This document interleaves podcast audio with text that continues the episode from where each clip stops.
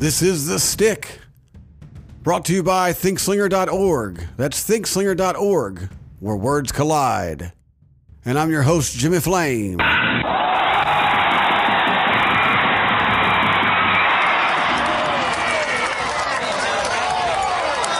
Dubbed the Me Decade by Tom Wolfe, the 1970s saw events ranging from the rise of disco to the fall of Saigon and ultimately the dramatic fall of disco.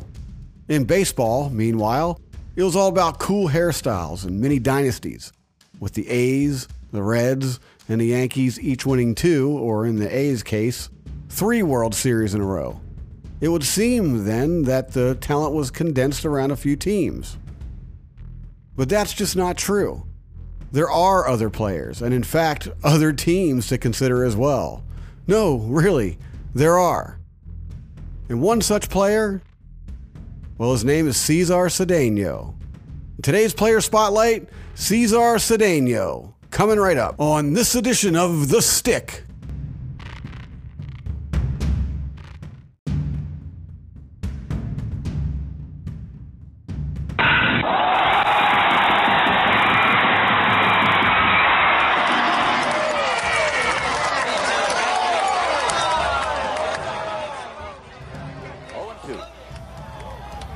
There he goes. He's going to try to steal home. He's safe.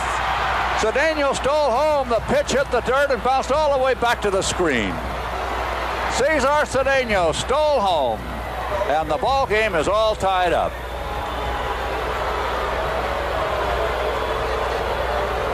Here he is coming all the way.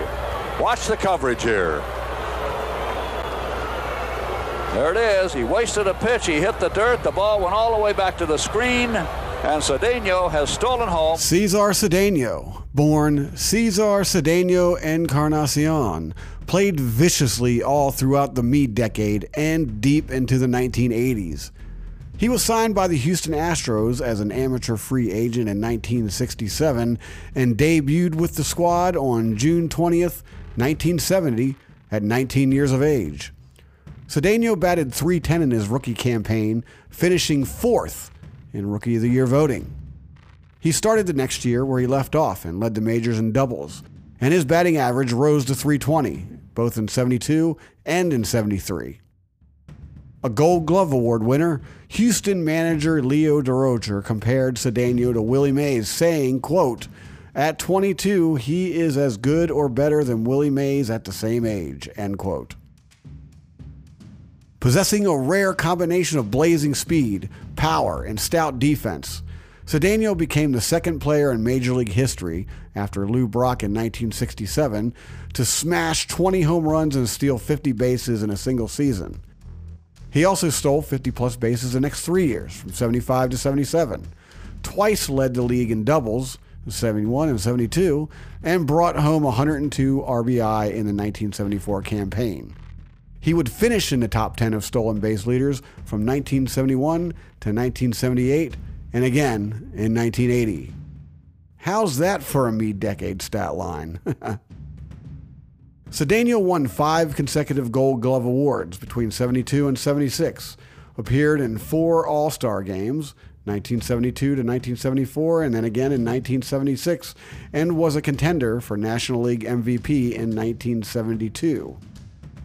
Cedeno's playing career lasted 17 seasons from 1970 to 1986, and during that time, he played for the Houston Astros, Cincinnati Reds, St. Louis Cardinals, and the Los Angeles Dodgers. In a 17 year career, Cedeno was a 285 hitter with 199 home runs and 976 RBI in just 2006 games. He finished with 550 stolen bases, and the 487 swipes he accumulated with the Astros ranks him first on the franchise's all time leader list, ahead of Craig Biggio. So, why isn't Cesar Cedeno often talked about when it comes to cool 1970s baseball players? Well, who knows, and I'm doing it now. Perhaps it's because he played a steady game of team ball during a decade that highlighted the loudest individuals. He didn't have a cool hairstyle, nor did he make controversial remarks to the press. He was, on the other hand, a team player. Nevertheless, Cedeno was, despite putting the team first, a superstar ball player who ironically made a name for himself during a decade in baseball exasperated by individual style and play.